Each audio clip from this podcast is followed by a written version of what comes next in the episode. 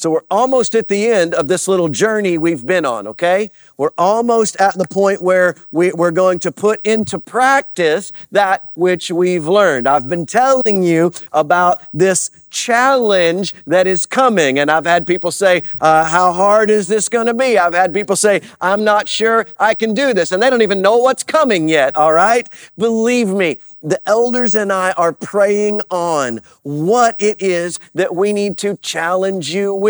The staff and I are, are, are going back and forth on, on, on what we want to, to draw the people to do and what we want to empower the people to do. I have, I have asked and I have been asked. Uh, uh, it's all about how you go about things. Sometimes you go about with demands. Sometimes you go about with calls. Sometimes you go about with stories and emotional draws. And I'm struggling through how to do this. And, and today's message, all right, is, is, is a, is a mark of that struggle, okay? Because what we're going to talk about today is right there in the scripture. It's right in what we've been doing. And it's something no church member wants to hear and not many preachers want to preach. Okay, anybody got any idea what we're talking about today? Money.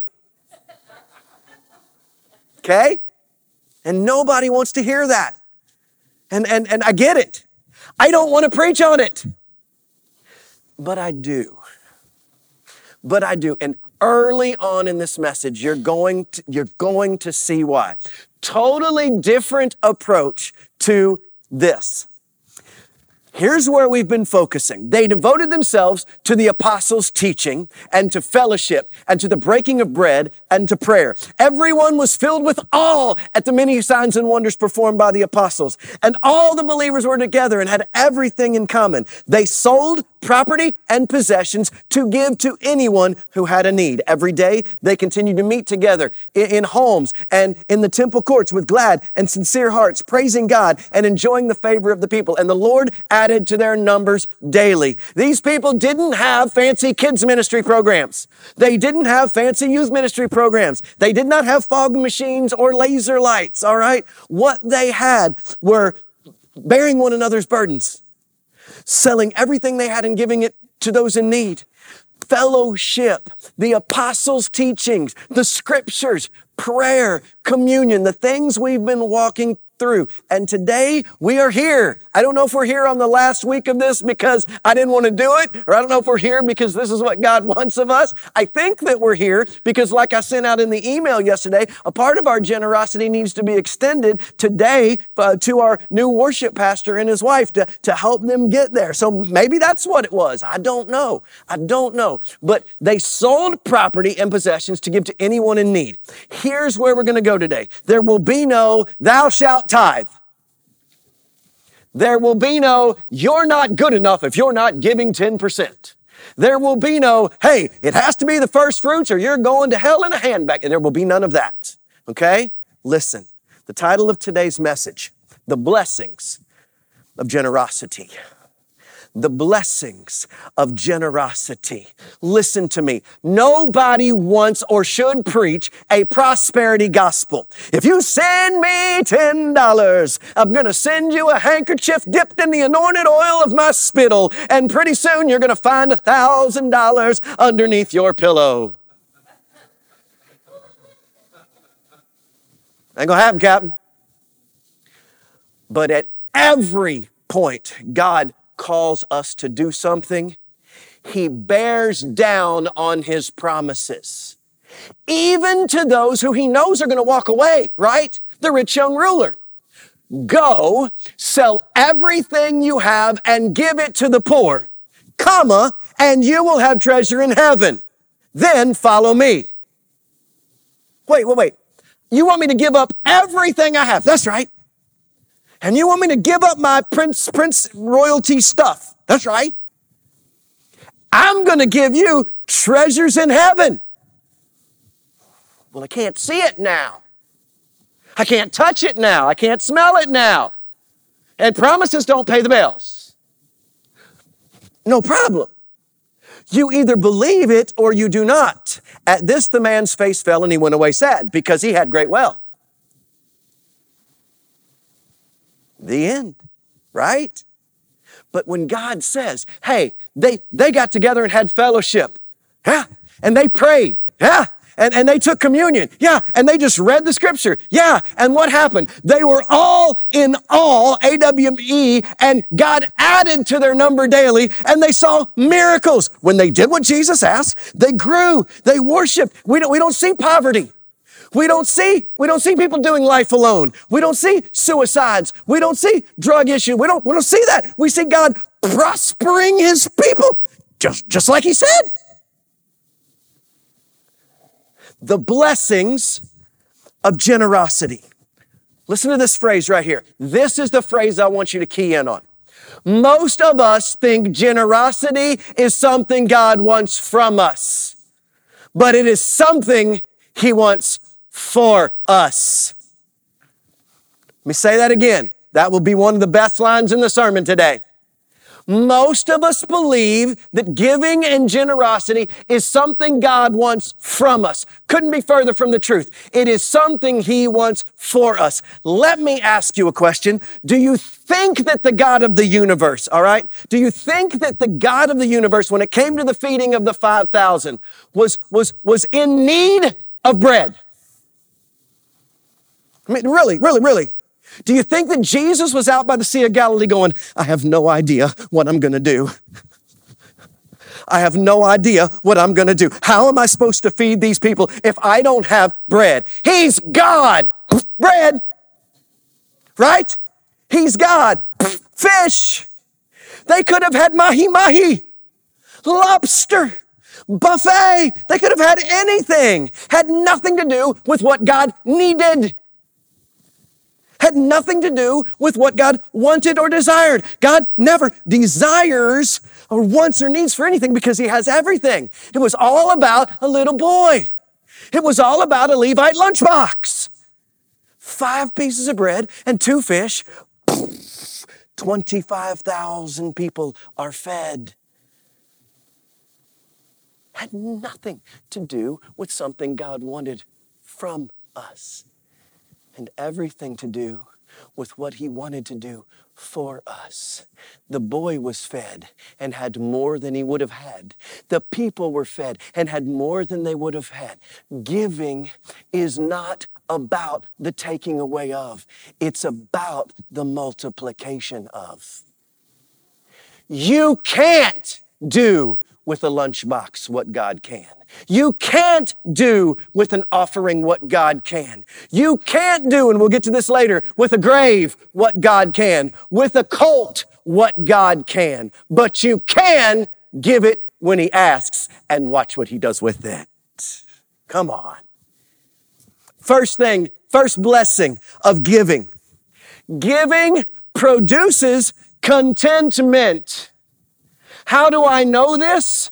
Because year after year with family after family and friend after friend and church member after church member. I find people on the hamster wheel trying to make more money, trying to do more things. And they say, Hey, I just can't get caught up. Do you know what the first question out of my mouth is? Are you tithing? Well, no, I don't have it to tithe. Do you not have it because you don't tithe or do you not uh, have it? Which is it? Are you not tithing because you don't have it, or are you not having it because you're not tithing? Giving produces contentment. It means you're no longer struggling or striving to, to, to reach a goal that is not attainable. It means you trust in God to do with what you have, what He can do that you cannot do. And in that, it's like knowing that God is pushing your sleep, uh, swing. It is, it is Jesus in the belly of the boat when the storm is going on with the disciples going, I don't have any idea what's going on. Jesus is asleep. Why? Because he understands God is in control. And the minute we grab hold of that, the minute we grab hold of that, there is a contentment that is found. There is a peace that is found. There is a, guess what? I don't have to worry about it anymore because it's not mine to worry about. Giving brings contentment. Giving magnifies obedience. Do you know what, you know what a, a, a telescope or a microscope or a magnifying glass does? Does it create the thing? No. Does it change the thing? No. What does it do? It helps us to see it bigger, better, and more clearly, all right? That's exactly what giving does for your obedience. Hey, Craig, I believe in God. I, I listen to God. I, I, I do what God says. Do you? Because if you do, we would see it. It would be more clear to us. It would be uh, obvious to everyone around you. Giving magnifies obedience. It makes it visible. It makes it palpable. It is not talk, it is walk. That is a blessing of generosity. Why? Because then those around you, the 5,000 people without lunch boxes and their women and their children, are blessed too. It magnified that little boy's obedience. All right? How about this? Is this not a blessing? Would this not be a blessing to the church? Would this not be a blessing to your family? Would this not be a blessing to the world? Giving decreases selfishness and enhances selflessness. Anybody in the room want to live in a more selfish world than we have today? Bueller? Anybody want to raise their hand up? I'd like to live in a more selfish world. I wouldn't. I want a selfless world. I want a more selfless world. I want a world where everybody is just taking care of everybody else. We're all being kind with our words. We're all being kind with our money. We're all being kind with our homes. We're all being kind with our food. That's the kind of world I want to live in. And when God says, all I want is 10, and we're willing to do that with no problem, guess what else you're willing to do? Whatever He asks. Because it decreases your selfishness, your um, self need to care and prepare and me, and turns it to those around me. One of the blessings of generosity is it decreases selfishness. It clarifies purpose. It clarifies purpose. Do you know what that means? It means you know what you're doing. Do you know how many people wander around in this world, get to their old age, get into adulthood and go, what have I done with my life? What, what have I done with myself? What, what, how have I made a difference? Giving clarifies purpose. It is, I know that there are girls in Ghana that need what I have. And I also know that it's three, four hundred percent more there than it is here. So I can give $20 and they can do $80 worth of stuff for 80 girls, or I can give $20 and buy what? Three packs of soda to drink over the next four days. And instead of expanding the mission, we expand the waistline. What's your purpose? Couch potato? What's your purpose? Life change? Giving clarifies purpose. You ever heard the phrase, put your money where your mouth is? I can tell you, I can tell all of you what the most important things in your life are. Hand me your checkbook and let me look through the register. Hand me your credit card bill and let me look at the statement. Give me one year and I will tell you what's most important in your life. Giving clarifies purpose. How about this? Same sentiment. Giving identifies treasure. This is Bible, folks. For where your treasure is, there your heart will be also. Giving identifies treasure. Okay? It says, I have now purposed what is valuable to me, what means something to me. Well, Craig, you know, there's places that I give that aren't where my heart is. Well, then either stop giving there and or you actually don't know your heart because the Bible says that that's your heart. All right?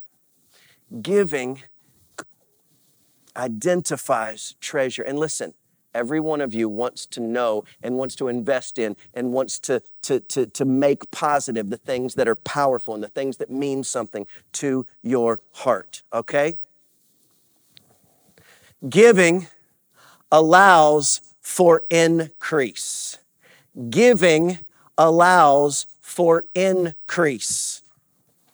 Here's what we here's what we here's what we do. Here's the world that we live in.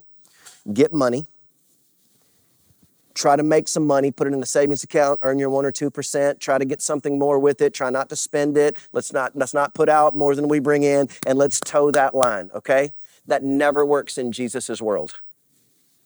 Never works in Jesus' world. In the world we, he created, there are 10, 15, 20 seeds inside a piece of fruit, right? That fruit goes to the ground. Those 10 or 20 seeds give up their life give up their life, what they are, for what they can become. So they sacrifice what they are for what they can be. And then you get not a fruit, but hundreds, maybe thousands of fruits, which produce hundreds, maybe thousands of seed. That is why he said, when the word is sown, it will produce a crop 30, 60, 100 fold. Giving allows for increase. Keeping demands decrease. The blessings of generosity are simple. When you throw it out, God's going to make something of it. Ask the little boy. Giving allows for increase. Honor the Lord with your wealth, with the first fruits of your crops. When your barns will be filled to overflowing and your vats will brim with new wine. Do, do you hear what he says? If your first fruits come in and if you give 10% of what you have, your barns will be filled to overflowing and your vats will brim over with new wine. Now, there are people in this room, here's what you say, here's what you say. I hear you, but I don't have any barns. But, but yeah. Do you know what other people say? I don't have that much to give.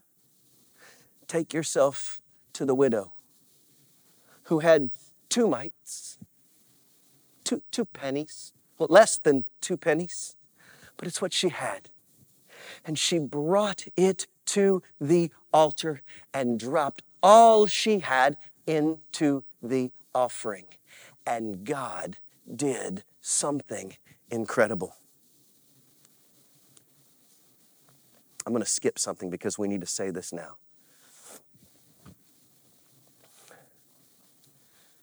This, this needs to land. Giving writes us into the story of God. Listen to it again. Giving writes us into the story of God. Okay? Jesus is about to do the most incredible thing, come down off the mountain, come into Jerusalem where the, where the uh, uh, amount of people has swelled to between 1 and 1.5 million people. Then what does he do? Does he get a, a white horse? What does he do? Does he get an army? No. He sends somebody after a guy and says, hey, I need your donkey and the baby donkey. I need your donkey and your baby donkey. And again, God could have done whatever he wanted. I mean it when I say this. He could have ridden in on a Harley Davidson. You say, well, there were no Harley Davidsons back then. He's God. He is past, present, and future. He could have ridden in in a Tesla into Jerusalem in AD 30 if he'd have wanted to. No, he wanted a donkey. And guess what? The man gave the donkey. And guess what? That man's gift was magnified into the praise of the people, and an entire city rejoices and asks, Who is that man? Because one guy gave one donkey and one baby donkey. One guy gave one donkey and one baby donkey. One kid gave five loaves and two fish. One woman gave two pennies. Giving writes us into the story of God. It makes us a part of everything that He was doing, will do, and can continue to do. You become a part of the life giving of those near and far because in our hands it is worthless. In His hands it is infinite.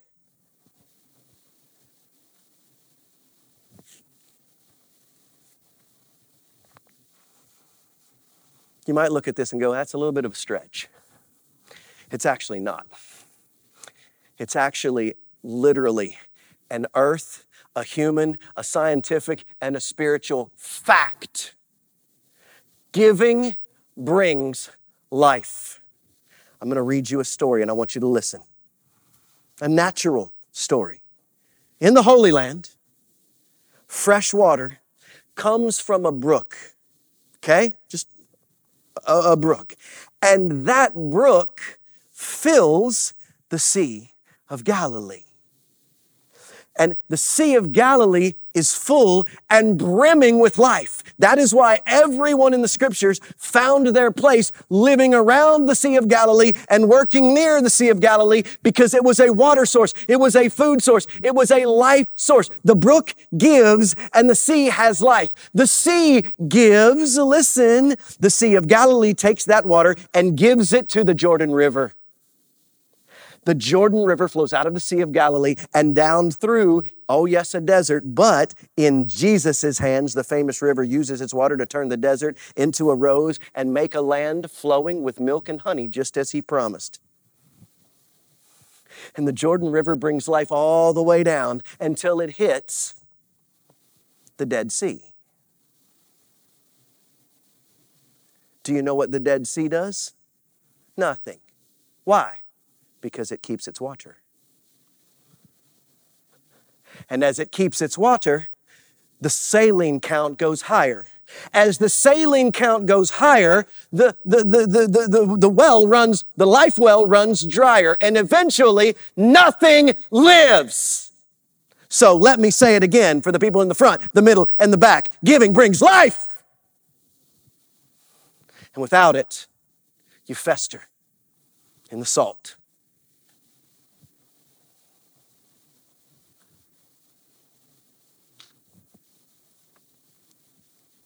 Please remember that multiplication requires sacrifice. When the donkey and the calf were given away, the man didn't know if he'd ever have his animals back. But he got more than his animals back. When the boy gave his food, he didn't know if he would eat that day. We don't know if his family needed to eat that day. But I'm guessing one of those 12 baskets had a whole lot of bread for him, his family, his family's family in it. Multiplication requires sacrifice. If a kernel of wheat falls to the ground and dies, it remains a single seed. But if it dies, it produces many seeds. John 12, 23 and a half and following.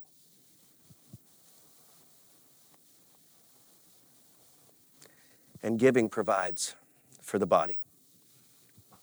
Giving provides for the body. You know how I'm always talking about it? it's got to be an individual thing and a group thing. It's got to be a church thing and an I thing, me and we, I and we. It's got to be both. It provides for the body. Giving provides life for you. Giving provides life for the body. If everybody is doing their part, guess what? Nobody is in need. And I stand by this.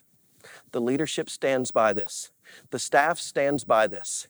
It well, three weeks from now, it will, it will be 10 years. Okay? In 10 years, no member of this congregation that is consistently tithing, consistently serving, and consistently showing up, no member has ever asked for anything and been denied. Ever. And it will never happen. Why? Because that's what the body does.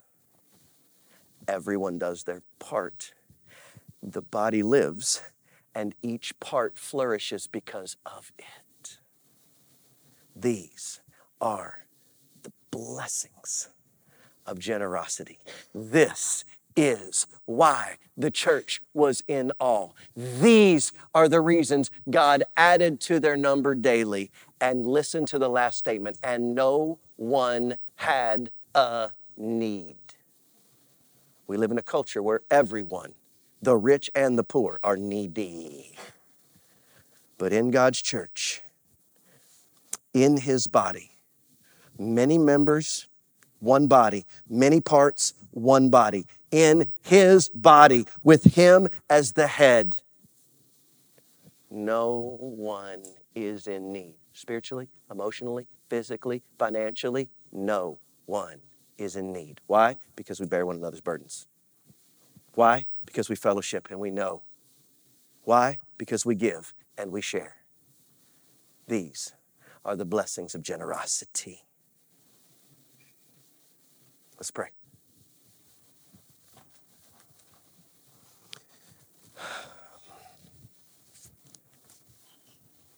God, don't call us to serve, make us generous with our time. God, don't call us to give, make us generous with our finances. God, don't call us to love, make us generous with our hearts. Let us show an overflow of humble love to our spouse. Let us show an overflow of humble love to our families. God, make us generous with our gifts, with our time, with ourselves. And you will blow our minds with the miracles that you will provide for us beyond what we could ever ask for or imagine. We will never outgive. We will never outlove. We will never outserve. And we will never outsacrifice you. God, make me generous. In Jesus' name. And amen.